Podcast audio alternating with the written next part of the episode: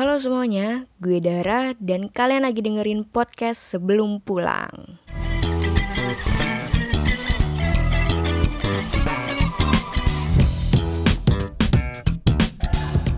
Yeay, halo. Hai. Suaranya udah beda lagi daripada episode sebelumnya.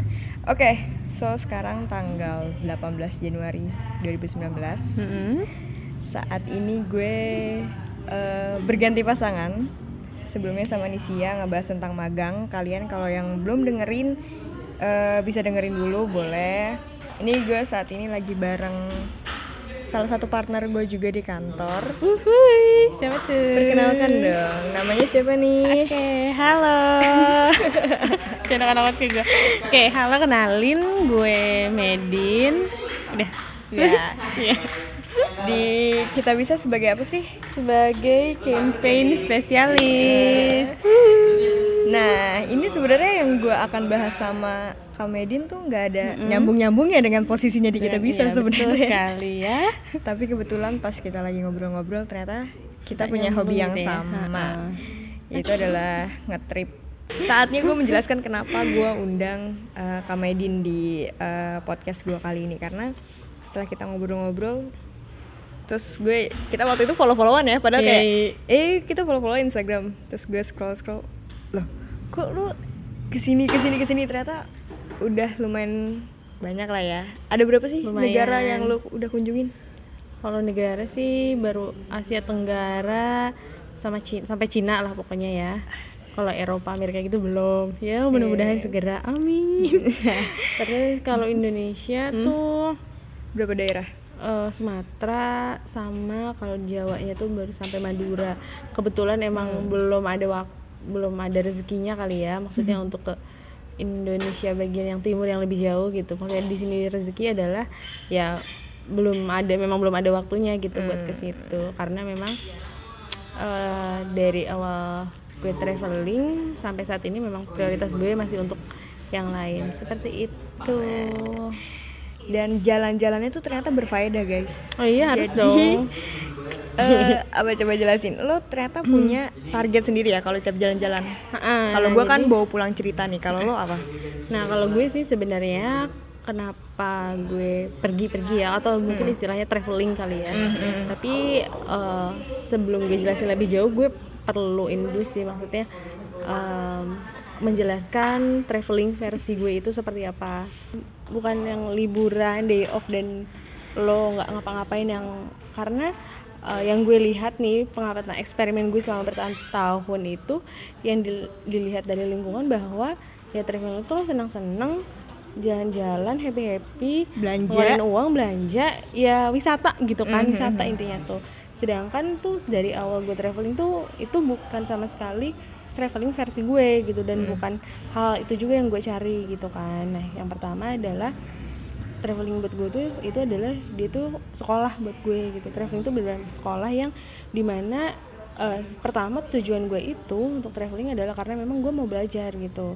Nah pertama eh, belajar tentang gimana diri gue gitu. Karena kan eh, dalam hal ini selama dari tahun 2013 gue traveling jauh tuh sendiri itu kan memang prioritas gue sampai dari tahun 2018 dari 2013 itu masih untuk ke negara-negara luar negeri gitu kan yang di- gue utamakan. Oke. Tapi kadang gue ke eh, dalam negeri juga ke pulau-pulau lain di Indonesia cuma memang gue ada misi untuk gue harus belajar nih. Pertama gue harus tahu tentang kehidupan lain selain kehidupan diri pribadi gue gitu yang pertama. Karena kenapa itu hal itu sih menurut gue penting banget gitu kan. Agar kita tuh ke depannya nggak hanya mikir persoalan tentang diri kita sendiri gitu. Menarik, menarik. jadi per- eh, belajar pertama untuk diri sendiri untuk diri sendirinya itu adalah eh, gimana sih lo bisa bertahan gitu. Di tempat anta berantah lo bahkan nggak tahu apa-apa lo nggak punya siapa-siapa gitu kan. Nah itu itu belajar untuk diri sendiri. Berarti eh, ini ya eh, pengembangan diri sih lebih ke pengembangan diri. Lalu eh, yang kedua adalah belajar untuk tahu tentang kehidupan orang lain gitu. Mau se- kayak apa sih gitu hidup di negara entah itu minoritas entah etnis Cina gitu. Etnis Melayu gitu gitu kan. Terus kayak etnis orang-orang Vietnam itu tuh kayak apa gitu. Dan itu di situ belajar. Dan dan gue merasa memang uh, di sini makna gue tuh arti traveling untuk buat gue itu hmm. berbeda memang dari society gitu. Dan hmm. uh, sering kali juga malah jadi bentrokan gitu. Karena bentroknya kayak banyak itu loh. Maksudnya teman-teman gue yang memberikan asumsi bahwa gue tuh senang-senang lah menghambur-hamburkan uang gitu kan. Padahal bukan seperti itu gitu. Karena uh, apa ya dari awal pertama kali traveling gue udah mm, ngeset uh, niat gue tujuan gue gitu jadi ya itu memang yang gue dapetin gitu mm. kalau di samping kayak wisata kayak gitu gitu justru gue bukan anak yang wisata banget gitu dan kalau kayak tempat wisata gitu itu kayak cuma bonus buat gue dan yeah. gue nggak pernah nyari itu sebenarnya kalau mm -hmm. kalau pergi traveling kayak gitu dan yang kita pernah cerita juga kan mm -hmm. kayak lo point outnya banget tuh pengen ngerasain jadi muslim minoritas di negara orang mm. dan yang lo udah laluin juga kayak gitu kan kurang lebih yeah, kan bener-bener kurang lebih men itu berani banget sih menurut gue kayak gue di kota sendiri aja kadang-kadang hmm. takut kan tapi hmm. lu malah milih untuk ke negara orang hmm. experience langsung gue pengen jadi muslim minoritas nih gue pengen lihat nih hmm. siapa yang ibaratnya uh, masang stereotip apa hmm. tentang hmm, muslim itu triggernya dari mana sih lu ngeliat siapa gitu atau coba ah gue iseng ah ke daerah ini gue pengen ngerasain gue pakai kerudung di tengah jalan tuh bakal kayak gimana lu lihat siapa gitu atau gue dari diri gue sendiri sih jadi mm-hmm. uh, dari semenjak gue SMP SMP kelas 3 kalau nggak salah deh jadi gue emang udah ada ketertarikan tuh untuk uh, pengen tahu sih maksudnya tentang agama gue tuh lebih jauh tuh seperti apa gitu jadi ada mis satu misi juga sih sebenarnya mm-hmm. di traveling gue adalah harus punya makna gitu kan di setiap traveling gue salah satunya adalah gimana dari traveling itu bisa meningkatkan uh, pemahaman gue gitu loh terhadap agama gue how gue mm. gak how gue mm, menilai sesuatu gitu how gue berperilaku gitu mm. jadi uh, gue nggak mau gitu keyakinan yang gue percayain itu uh, gue nggak bisa komit di dalamnya gitu dan salah satunya belajarnya dari situ pergilah akhirnya ke negara-negara non muslim itu gue merasakan betul gitu gimana uh, hidupnya jadi muslim di sana gitu gimana mereka memperlakukan melihat gue gimana gue melihat mereka gitu gimana gue mm-hmm. berperilaku itu kan semuanya belajar banget kan di situ dan akhirnya ya itu yang akhirnya gue terapkan gitu itu uh, apa sih hal paling simple ya yang uh, gue dapat dan yang mau gue cari memang dari traveling gue itu. Hmm. Berarti lu sejak kapan sih uh. untuk solo tripnya sendiri? Lu pergi sendirian tuh dari kapan? 2013 sebenarnya kalau solo trip sendiri gue udah dari zaman SMA tahun hmm. 2011 tapi keluar kota atau ke luar negeri? si keluar kota tuh hmm. jadi waktu pertama kali keluar negeri itu 2013 itu lu sendiri ke mana sendiri, tuh? ke Singapura dulu nah ini balik nih sejarah kan dulu 2013 ya sekarang uh -huh. 2019 udah 6 tahun yang lalu dulu tuh waktu pertama kali gue 2013 ke Singapura tuh gue lupa deh taruh 2012 apa 2013 ya sekitaran segitu nah, lah ya ya tahun itu itu tuh Singapura tuh masih belum banyak muslim kan masih okay, dikit banget dan yang... kalau sekarang kan mm. banyak orang Malaysia juga udah pindah ke Singapura gitu mm, ya mm. jadi bener-bener yang kalau dulu tuh ketara banget dulu tuh gue susah banget nyari makanan muslim Sumpah, okay. ini makanannya banyak banget nggak halal ya, kemau pun susah banget nyari makan halal. Jarang banget orang muslim nyari orang lihat pakai kerudung aja tuh gue susah gitu mm -hmm. tapi tapi kalau sekarang udah beda kan iya yeah, iya yeah. udah banyak banget muslim di Singapura gitu lu sendiri ngerasain gimana tuh tatapan-tatapan judgmental dari oh, justru iya. menyuitkan hati lo atau kayak gue gue penasaran nih kenapa sih orang kayak gini atau justru kayak gitu oh iya gue malah jadi penasaran gitu hmm. gue akhirnya mempelajari gitu kan kenapa orang memandang gue harus seperti itu apalagi kan ya dulu mah kan enam hmm. tahun tujuh tahunan yang lalu kan ya mesti masih jarang banget di Singapura yeah. terus uh, apa sih ya pandangan orang juga terhadap muslim beda mungkin ya sama yang sekarang. Sekarang pasti udah lebih berkembang kali ya lebih positif gitu mandang yeah, muslim. yeah. Nah itu kelihatan kalau misalnya gue sering tuh diliatin dari atas sampai bawah gitu kan. Terus kalau kayak mau uh, setiap mau makan tuh gue sangat celingu kan karena gue bingung makan apa gitu kan hmm. yang halal tuh gimana gitu. Diliatin orang-orang di saat orang-orang lagi pada makan heboh enak-enak gitu ya. Gue tuh ya bingung gitu makan apa diliatin sama orang-orang kayak gitu. Cuma mungkin karena Singapura tuh masih tanah Melayu ya jadi hmm uh, nggak ekstrim sih sebenarnya kalau di mereka kan gitu perlakuannya. Cuma itu jadi tantangan tersendirinya adalah karena gini kita tuh kelihatan banget berbedanya kan. Mm -mm. at least kalau perempuan kan kelihatan banget dia tuh berhijab gitu kan. Karena Iya, iya. nah satu hal juga sih yang gue pelajarin ketika di luar negeri di negara yang minoritas tuh kalau orang-orang tuh taunya bahwa yang namanya muslim tuh memang memakai hijab gitu. Hmm, dan gue pun susah gitu untuk membedakan kalau misalnya itu muslim apa enggak ketika dia misalnya nggak berhijab gitu ya Iya, iya. maksudnya jadi yang gue tahu ya ya muslim pakai hijab dan orang-orang pun stereotipnya taunya kayak gitu gitu Mm-mm. dan ketika kayak gitu kita kita ketika berbeda gitu tapi ketika kita berbeda kita bukan berarti uh, menjadi ciut nyali gitu Hmm. ataupun itu kan berarti kalau ciut nyali merasa jadi rendah diri gitu Iya, ya iya. ataupun kita menjadi yang superior gitu merasa eh gue berbeda dan gue harusnya diperlukan spesial nggak seperti itu gitu dan Hmm. apalagi kan kita ke negara orang kita tamu gitu kan ya ya ya mbok ya tahu diri gitu loh maksudnya tuh jadi ya nggak apa ya nggak bikin ciut sih malah jadi karena ketika itu kan kita dilihat berbeda tuh pasti kita dilihat paling dilihat orang kan gitu ya Iya, kita iya. berbeda dan di situ adalah tantangan untuk nah itu tuh makanya tadi yang gue bilang gue belajar menjadi muslim itu di situ tuh jadi ketika gue gue dilihat Lu harus orang. gimana gue mempertahankan- jadi role model kan Heeh. Mm, kayak gitu jadi eh, dari seluruh perilaku yang gue tampakkan ke masyarakat di negara sana gitu tuh kan orang dilihat kan orang lihat kayak gitu. Terus eh, apa sih namanya itu? Dan nggak hanya itu sih maksudnya nggak hanya gimana gue bersikap gitu gimana akhlak gue tapi juga eh, cara pandang gue gitu. Cara pandang kan semakin berkembang. Di situ gue berpikir ah, bahwa eh, apa sih enggak kok gitu. Gue menjadi muslim ya gue ini pilihan gue gitu. Gue sebagai muslim dan bukan berarti gue harus dipandang lebih rendah ataupun gue dipandang superior gitu. Enggak kayak gitu sama kok kita manusia ciptaan Tuhan ya. Ya udahlah gitu kita jalankan dengan keyakinan kita masing-masing gitu dan menjadi muslim di negara yang minoritas pun bukan jadi suatu halangan gitu. Jadi makin semangat aja gitu untuk belajar jadi muslim yang ya jadi muslim lah gitu. Kadang justru tantangannya bahkan nggak dari orang asing itu ya justru dari di- diri lo sendiri yang harus tahan kayak tahan jangan jangan Mm-mm, terlalu bener-bener. karena kan gimana ya kadang kan kita di negara sendiri aja nggak stabil lah kayak misalkan sesimpel kita di restoran ada yang berisik terus kita ngedumel sendiri gitu kan. Sedangkan di negara orang nggak bisa kayak gitu. Kayak look bad udah lu dijudge se eh, sesemuanya lah lu dari bener, bener, mana. bener. Lo agamanya apa yang gue tangkap kayak gitu sih kayak bener-bener apalagi berhijab kayak gini lu salah Sangat-sangat dikit langsung kelihatan. "Ih, Islam kayak gini orang Indo kayak gini. Dengar-dengar lu sempet bahkan kerudungnya ditarik-tarik atau ada yang ada yang ngelihat lo langsung aduh jangan deket-deket dia deh. Sempet ngalamin momen itu?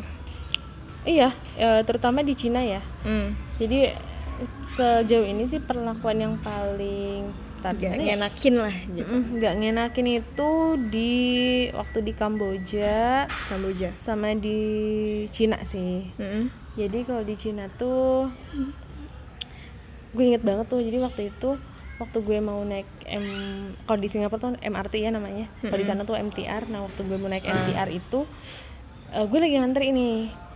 Di sana kan ya nggak ada ya orang Cina ya, cipit-cipit semua nggak ada. Iya, iya. Yang orang Muslim tuh jarang banget. Maupun Cina Muslim tuh nggak nggak ada gitu. Gue susah banget nemunya kecuali kalau nggak di masjid gitu kan. Mm-mm. Nah terus eh, gue lagi ngantri naik MTR itu ada ibu-ibu kan bawa anak. Ya namanya anak kecil lucu ya gue senyumin aja ya. Iya. ternyata tuh ibu-ibunya tuh langsung melototin gue terus langsung nutupin anaknya terus langsung bilang ke anaknya tuh nunjuk-nunjuk kalau dia tuh nggak boleh ramah sama gue gitu. Terus itu yang, yang pertama kayak gitu ya. Dan bener-bener ibunya tuh langsung melototin yang kayak apaan sih lo? Gitu seakan-akan tuh kayak gitu ngasih ekspresinya. Saat yang itu kedua- sendiri? sendiri Ya ngantri. terus terus terus. terus yang kedua itu waktu pas gue di MTR juga tuh. Hmm. nah di MTR itu kan lagi penuh banget karena rush hour ya jam 7 malam kalau nggak salah tuh. Iya, iya. itu kan emang kalau di sana orang-orang keluar kantor tuh baru jam 7 jam 8 Hmm. nah itu penuh banget tuh di kereta. Jadi sedek-sedekan banget. Pasti orang nempel-nempel kan ya termasuk gue kan nempel-nempel sama orang-orang jadi tuh depan gue ada ibu-ibu. Dia tuh kayak tahu apa sih? Nggak dia tuh kayak nggak bisa bahasa Inggris banget tapi dia tuh cuma ngomong ke gue kill kill kill. Gue tuh bilang apaan kill kill? apa?" bunuh gitu kan kayak gue tuh mikirnya dia mikir gue pembunuh atau ada, Ada- gue harus dibunuh kan gitu. Aku dia cuma ngomong kill kill kill ambil nunjuk nunjuk terus dia tuh nggak mau banget sebelahan sama gue. Yo. dia tuh sampai bener-bener yang apa sih menghempas hempaskan baju. Karena dia tuh kayak ngerasa jijik sama gue Ya ampun, gila terus sih. dia ngeliatin gue dari atas sampai bawah nunjuk nunjuk terus kayak nganggap gue tuh kayak maling banget gitu loh maling di dalam kereta. Ya kali dan dan gue kayak gini gitu terus kayak ya gue nggak habis pikir aja sih. Cuma ya di situ lah tantangannya kayak harus sabar gitu ya. Kayak apaan sih? Cuma gue sebenarnya gue waktu pas di situ ada sedikit ketakutan sih karena di situ gue dalam satu gerbong itu berbeda cuma gue muslimnya satu-satunya gitu kan. dan ya gue yang gue khawatirkan adalah ketika misalnya si ibu itu bisa memprovokasi orang banyak gitu kan. Gitu. Terus mana lagi ya? Oh terus waktu pas gue lagi ini lagi mau naik bis gitu kan lagi mau naik bis terus eh, s- gue tuh duduk sama ibu-ibu gitu yang udah agak tua. Nah terus pas gue duduk tuh dia tuh udah langsung liatin gue gitu kan liatin gue mulu. Gue bingung kan apaan nih orang liatin mulu? Terus udah gitu eh, gue sapa senyum gitu kan. Gue bilang lah good morning gitu gitu dia nggak mau jawab gitu kan. Terus udah gitu dia nyuruh gue pindah duduk. Astaga. gitu gitu gue bingung ya apa? Terus akhirnya ada anak eh, anak SMP waktu itu dia tuh berdiri di belakang gue. Terus dia bilang dia bisa bahasa Inggris terus dia nyuruh gue untuk pindah duduk gitu ya. Udah, akhirnya gue berdiri tuh di seberangnya dia. Terus waktu itu pas lagi di mana ya? Gue lupa. Oh lagi gue lagi mau beli makanan waktu itu sore sore tuh. Di mana tuh? di di jalan jalanan gitulah nah, di jalanan. Terus itu kan antri ya karena itu makanan yang emang khas gitu dan emang orang-orang tuh dan murah termasuk jadi makanya antri gitu. Nah pas gua ngantri tuh ada bapak-bapak gitu. Orang Cina ya orang Cina asli. Terus kayak aneh gitu kan ngelihat gue.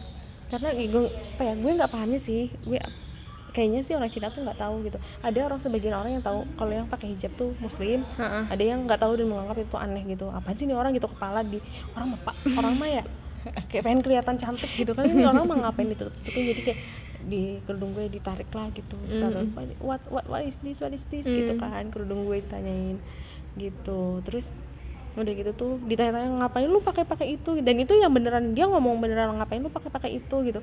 Lah orang mah pengen kelihatan cantik gitu. Lo emang nggak pede? Lo emang lo kenapa? Itu beneran ditanya pakai gitu gue. Dia sampai nyentuh-nyentuh kerudung lo. iya iyalah orang Oh, Mbak. ditarik-tarik kerudung gue. Terus kayak terus iya udah terus kayak gitu dia harus sabar gitu. Nah terus kocaknya lagi adalah kalau di Cina tuh gue sih menghadapi ada jadi satu daerah itu tuh eh, sangat jarang banget muslimnya. Terus eh, udah gitu kayaknya mereka itu nggak tahu kalau yang pakai hijab itu muslim dan muslim tuh makannya makanan halal gitu kan. Jadi kalau di sana ya mana tulisannya tulisan Cina tuh ya kagak ngerti kan gitu.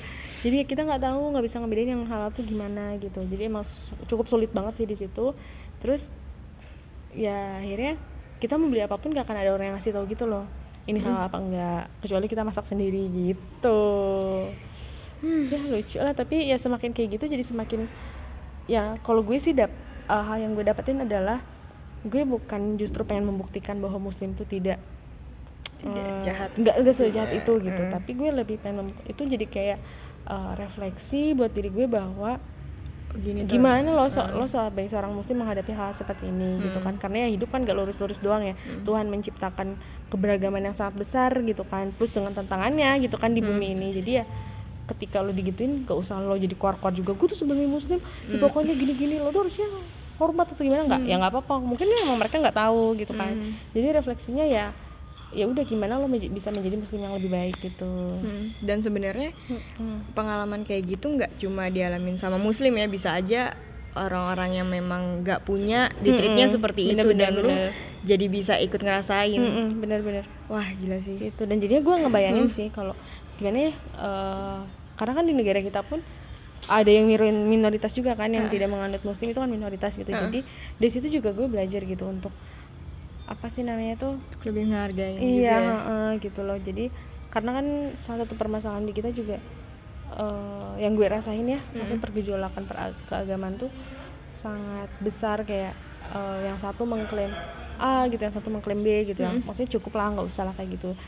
Kita bisa kok gitu jalan dengan keyakinan kita masing-masing gitu tanpa harus eh, meng apa ya meng mengganggu keinginan orang lain sih kayak Yep. menurut gua kayak gitu. Setuju. kayak gitu lah. Berarti nggak nggak cuman sebenarnya secara garis besar bukan bukan cuma muslim Mm-mm, sih. minoritas di negara Siapa pun, orang situationnya heeh. tapi siapa pun yang memang merasakan perbedaan terus dia di treatnya seperti, seperti itu. itu karena kan kita nggak pernah tahu ya apakah orang yang nge-treat kita buruk itu yang mungkin menurut kita buruk apakah kita kan nggak maksudnya kita cuma bisa berasumsi gitu. Bisa berasumsi yang tadi bener kata lo gitu. Mungkin memang siapa pun yang berbeda yang jadi minoritas ya mungkin diperlakukan seperti itu. Di samping apakah dia tahu apa sih apakah dia tahu dari media muslim tuh gini-gini atau siapa atau gimana gitu. Maksudnya kan kita nggak pernah benar-benar tahu ya gitu. Iya. jadi ya bener yang kata lo bilang gitu. Kalau ya mungkin memang ketika berbeda gitu jadinya ya mereka memperlakukannya kayak gitu gitu. Gila sih itu sangat keluar dari zona nyaman lo gak sih? Iya kayak sih gitu. Mm-mm. Lu bahkan nggak nggak sih. nggak cuma berhadapan dengan orang lain tapi sebenarnya berhadapan dengan diri lo juga iya saat parah mengalami sih itu ha. karena dan lo sendirian gue nggak ngerti deh dia sendiri kenapa maksudnya kenapa memutuskan untuk sendirian gitu kenapa nggak Mm-hmm. coba untuk ah coba gue experience bareng temen gue in case gue Mm-hmm. dapet atau ya terancam ngerasa Mm-hmm. terancam lu ada temen lo gitu kenapa mutusin sendiri sih karena gini sebenarnya gue pernah sih sama temen pernah Uh-huh. sendiri gitu tapi eh, ya sebenarnya kan tiap orang tuh punya kecocokan dan kenyamanannya masing-masing Iya ya. sih, Nah, ha. yang gue alami itu kalau misalnya bareng bareng teman-teman gini loh eh, memang perlu banget sih nah nyari travel com- eh, com- companion yang bener-bener satu visi sama kita gitu kan dan gue masih sangat jarang menemukan teman-teman yang memang ayo lo traveling itu kita mau belajar loh gitu kan nah terus kebanyakan yang memang mau liburan gitu loh liburan ke tempat wisata kayak gitu. Itu kan Yeah. udah beda banget visinya sama gue. Ya visi dan misinya beda gitu kan. Dan jadinya memang agak sulit gitu kalau misalnya kita wisata oriented kayak gitu-gitu itu itu sulit banget gitu. Nah that's why mungkin gue jadi jarang sama temen ya lebih lebih sering solo gitu. Eh, satu experience yang ngena banget di lo. Ada gak sih dari sekian experience Dari traveling lo misalkan di satu tempat ini lo ketemu siapa ketemu bahkan temen yang sampai sekarang kontak pernah gak sih Oh, pernah sih gue. Mm-mm. Hmm. Dan kalau misalnya nih kalau gue lagi bareng sama teman travelingnya itu rata-rata yang temen yang jadi travel mate gue ya. Hmm. Itu memang jadi jadi kayak lebih deket karena emang bener ya perjalanan ngedeketin orang tuh bahkan gue yang kayak baru kenal tuh masih tiba-tiba bisa jadi deket dan sampai sekarang masih keep in touch gitu. Hmm. Tapi kalau yang gue yang lebih kena banget itu ada momen apa tuh? Setiap solo traveling sih yang bener-bener yang parah banget. Maksudnya gojlok diri gue tuh parah banget. Karena kayak hidup dan setiap ketidakpastian gitu kan harus siap sama segala apa pun yang akan di akan Dihadapin. Tuhan kasih gitu kan. Kita kan nggak pernah tahu apa yang akan terjadi gitu ya. Ya walaupun kita udah ngapain tapi ya nggak tahu lah ntar yang terjadi itu bakal kayak gimana. Waktu gue mempertahankan ini sih diri gue waktu gue nggak bisa keluar Kamboja. Kenapa jadi gue tuh mau ke Vietnam kan Hmm. lewat darat gue nggak bisa keluar dari Kamboja gitu. Terus jadi kan karena Kamboja tuh terkenal dengan scam scam tuh penipuan ya. Jadi mereka tuh banyak yang licik gitu. Oke. Dan di situ tuh semuanya bule. Hmm. bule-bule Eropa Amerika gitu. Dan gue gue gue orang Asia sendiri pakai kerudung kecil gitu kan. Kayak- mereka kan tinggi tinggi ya. Terus kayak gue ngerasa sih di situ dis- didiskriminasinya kerasa banget gitu. Karena ketika yang orang-orang bule tuh punya akses yang lebih gampang gitu di samping gue gitu. Kayak antrian imigrasi gue diterakhirin kayak orang-orang udah masuk ke mobil gue belum ke bis mereka udah masuk gue belum kayak gitu gitu pertanyaan gue tuh banyak banget ditanyain gitu. Oh, iya. Mm, dan akhirnya tuh sampai akhirnya gue tuh nggak bisa dilolosin keluar Kamboja kalau gue nggak mau bayar pakai dolar gitu. Dan you know dolar tuh satunya lagi 15.000 ribu ya kan? Ya gue tuh memperjuangkan hidup gue gitu. Gimana gue bisa bertahan hidup selanjutnya kalau dolar gue dihabisin buat cuma keluar Kamboja gitu kan? Alasan lumayan mahal. Alasannya apa? Jadi katanya. em, gua gara-gara awalnya tuh di kartu eh, jadi apa sih visa on arrival gue Heeh. sama di paspor gua tuh eh, capnya cuma satu kan- karena katanya tuh harusnya dua. Nah logikanya ya emang salah gua gitu kan. Ya yang ngecap kan imigrasi bukan gua. gua nggak tahu ketentuannya harus dua cap atau gimana gitu kan. Sedangkan yang bule-bule lain tuh udah dikasih dua cap gitu yang gua doang belum dan gue sangat dipersulit untuk bisa keluar Kamboja. Pokoknya lo nggak bisa keluar Kamboja gitu. Kalau lo mau bayar sekian dolar lo bisa keluar gitu wah udah itu gue gontok-gontokan karena di situ gue mempertahankan negara kayak gue tuh gue mempertahankan gue sebagai muslim Uh-uh. gue juga mempertahankan sebagai warga negara. Kan gue ke sana datang ng- ng- ngasilin devisa buat mereka kan gitu. Kenapa lo memperlakukan gue kayak gini gitu kan? Terus gila sih. Nah itu gue berseteru parah lah gitu. Karena gue tetap keke gue mempertahankan gue nggak boleh nih bayar. Ini aturan negara masa gue kayak gitu? Masa gue digituin gitu. Tapi ya akhirnya ya gimana ya? Semua orang orang banyak orang-orang Kamboja banyak banget lo tau sendiri kan orang imigrasi itu se- agak serem-serem Iya, serem banget. gede-gede. Terus gue sendirian. Ya udahlah dan gue ngejar waktu gitu kan. Kasihan juga tuh para bule-bule nungguin gue lama banget. Terus akhirnya ya udahlah gue menyerah gue menyerahkan dolar berapa dolar tuh waktu itu bayar lupa gue kalau di rupiahin tuh berapa ya? Berapa puluh atau nyampe sampai lah nyampe lah jutaan. Habis itu buat itu.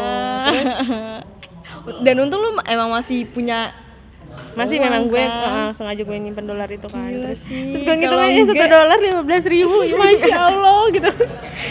Tuh terus itu salah satunya sih tapi nggak apa seru.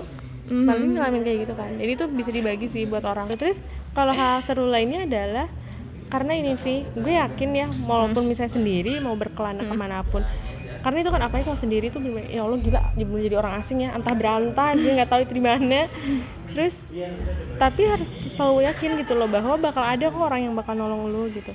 Karena Tuhan tuh nggak bakal apa ya ngediamin lo sendiri. Karena kan Tuhan tuh maha menjamin hidup manusia ya.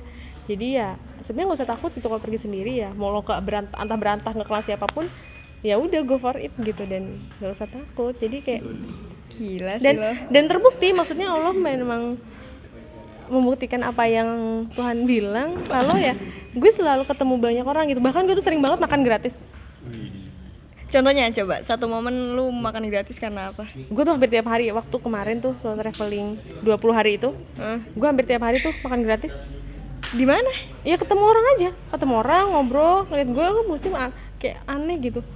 Gi- ya gitulah gitu. Terus nanyain apa sih ini tuh apa? gitu. Jadi tertarik. Terus akhirnya ngobrol banyak nah akhirnya gue ditraktir makan gitu. Terus dan sering juga tuh kalau misalnya gue lagi ke nyari masjid ya ketemu masjid kan sering ketemu muslim. Dan itu enaknya kan jadi belajar benar-benar jadi muslim dari mereka tuh. Mereka memperlukan kita tuh Wah, maksudnya ya bener kita tuh muslim gitu saudara. Dan yang gue nggak pernah sih sekalipun dapat ketika gue pergi ke negara yang minoritas itu bahwa mereka tuh tidak pernah menganggap kita tuh biasa aja pasti mereka tuh memperlakukan benar-benar yang saudara gitu. Hmm, jadi dan itu nggak gue nggak pernah dapetin di sini. Itu insight Jujur. banget ya. Maksudnya ketika lu di sini justru mayoritas banyak orang yang sama sesama lo tapi justru di negara yang minoritas lu menemukan sama muslim yang jauh Iya, lebih nilai-nilai muslim itu sebenarnya gue dapetin tuh di luar gitu, di luar gitu gitu. Jadi how lo ber, berlaku memperlakukan sesama muslim tuh kayak gimana dan wah parah sih. Gue jadi pengen gitu. nyobain deh eksperimen kayak gitu. Terus keren Iya, banget sih gitu, maksudnya. gitu. gue juga sempet denger sih gue punya sebenarnya kenalan kakak gue sih tapi gue otomatis kenalan sama dia. Orang Korea dan dia background profesinya guru tapi suka pertukaran pengajar lah ibaratnya ke negara-negara. Terus gue gue sangat selalu mempertanyakan ini sih ke orang-orang yang sering berpergian ke luar negeri gitu lo nggak takut apa ketemu orang jahat gitu? Intinya pertanyaan gue kayak gitu. Terus dia eh, ya dia pernah yang namanya roknya ditarik-tarik sama muridnya sendiri diludahin kayak gitu. Tapi mindset dia tuh selalu tertanam ya udah nggak apa-apa percaya aja orang baik itu lebih banyak. Benar. Sesimpel itu orang bisa struggling di negara orang pindah-pindah itu ya sih. Gue sih masih skeptis ya maksudnya gue masih suka nggak percaya kalau gue bisa struggle gitu. Gue masih suka takut ketemu orang jahat. Tapi dengar cerita lo terus orang-orang yang justru lebih berani gitu orang-orang yang berpergian ke luar negeri. Sebenarnya kalau yang namanya ketakutan tuh wajar. Mhm. malah sebenarnya itu harusnya ada juga gitu. Ada ada ruang untuk ada. ketakutan sendiri gitu. Tapi di apa sih yang justru menarik dari hal hal itu adalah ketika eh, kita tuh sebagai manusia jadi lebih berpasrah gitu sama Tuhan. Yang gue rasain itu ya. Jadi kayak gue nggak ya Tuhan gitu gue nggak pernah tahu apa yang akan terjadi dalam perjalanan gue ini. Mm-hmm. gue nggak pernah tahu bakal ketemu sama siapa gitu kan besok akan kayak gimana hidup gue akan kayak gimana itu gue nggak pernah tahu akan gue apakah gue akan ketemu sama orang jahat atau tidak Mm-hmm. kapan gue akan ketemu orang baik gue nggak tahu sama sekali gitu. Yang tahu cuma Tuhan dan Tuhan maha menjamin hidup gue gitu dan ya udah nikmati apa aja apa yang Tuhan kasih kayak gitu. Dan ketika misalnya di situ sih maksudnya jadi satu insightnya tuh justru bukan dari ketakutannya tapi gimana kita as manusia benar-benar menggantungkan harapan tuh cuma sama Tuhan doang gitu loh. Jadi apa ya jadi pengen ya. gue jadi pengen ikutan pergi terus ngerasain sendirian dan ketakutan cara gue ngehandle ketakutan itu sendiri. Keren banget. Dan itu lebih nggak tahu ya gue ngeliatnya lebih berharga aja daripada lu sekedar posting ke sosmed kalau lu lagi di situ. Yang gue rasain justru ketika emang lo bener traveling gitu ya lo belajar di situ traveling adalah sekolah lo gitu lo put attention di situ juga gitu bukan buat cuma sekedar wisata itu justru lo bakal menghindari sih sebenarnya namanya media sosial tuh. Karena itu ngedis- ngedistract banget gitu. Dan gue salah satunya menghindari juga gitu. Gue nggak mau lah maksudnya ya gue post yang penting-penting aja gitu kalau emang post dan itu ya nanti gitu jauh-jauh hari setelah gue selesai melakukan perjalanan itu gitu bukan yang ini harus apa post. gitu-gitu untuk enggak emang apa sih yang lo kejar gitu? Ya kan? Gitu. Itu keluar banget dari misi ya takutnya kalau medsos kayak gitu-gitu. Sayang sumpah deh kayak kita tuh traveling tuh bentar gitu waktunya. Jadi please gunain waktu sebaik mungkin jangan disia-siain walaupun cuma sejam tuh berharga banget sumpah di traveling tuh sejam aja berharga Nah oke thank you banget Medina udah sharing-sharing di sini keren Sama-sama. banget ceritanya. Parah eh terus sih. gue mau ini sih boleh nggak nambahin Boleh. Dikit doang sih jadi Apa? eh, apa sih semua pembelajaran yang kita dapat di- ketika apa ya di ap- ketika kita melakukan perjalanan itu itu nggak bohong sih yang namanya benar-benar bisa teraplikasikan tuh di kehidupan sehari-hari setelah pulang tuh kerasa banget gitu loh. Karena setiap tantangannya itu apa ya itu kan bikin kita jadi lebih kuat kayak gitu ya. Dan jadinya ketika pulang menghadapi semua problem tuh kayak ya udahlah gitu. Eh, udah pernah yang lebih Ah, parah gitu. Ah, jadi kayak dan ya lebih bersiap diri aja gitu loh buat segala hal apa pun yang akan terjadi dalam hidup gitu. Dan sesusah apa pun jadi lebih kuat aja gitu. Lebih impactful. Gitu. Lebih impactful. Dan apalagi kan kalau misalnya sendiri kayak lo harus decision making harus cepet gitu lo harus bisa kalau misalnya plan ini nggak jalan tiba-tiba yang terjadi jadi B gitu dan lo kan harus mikir ini gue harus gimana nih di sini gitu kan harus cepet gitu dan itu ketika misalnya kerja atau membuat keputusan dalam hidup itu tuh kepake banget sih menurut gue parah bener-bener kepake. Dan itu dia. Gitu. kurang lebih sebenarnya sama sih makna perjalanan bagi gue dan Medina. Kalau dirangkum ya gimana caranya tuh perjalanan nggak sekedar abis di satu hari atau berapa hari itu tapi lebih impactful lagi ke depannya. Kayak lu setelah pulang masih bisa ke bawah deh. bener-bener dan bukan masalah waktu lama atau enggaknya sih tapi gimana lo uh, apa ya belajar di dalam situ gitu. Kayak ya kayak belajar biasanya lo kalau misalnya kita belajar matematika kita seharian gitu tapi bisa aja kan kita nggak dapat apa-apa gitu.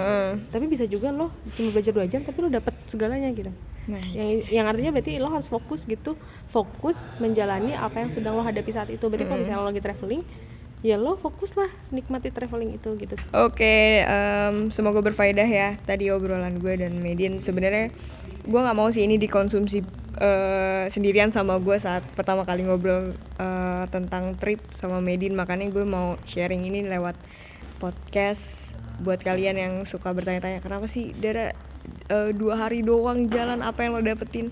Ya itu tadi men, ternyata dalam satu hari aja kadang gue bisa dapet banyak bener, bener, cerita bener. gitu. Ya, coba aja eh, mulai Bener, bener. perjalanan lo sendiri dan nikmatin pengalamannya dari situ. Oke, Yoi. thank you Thank again. Medin. dadah Dadah, see ya.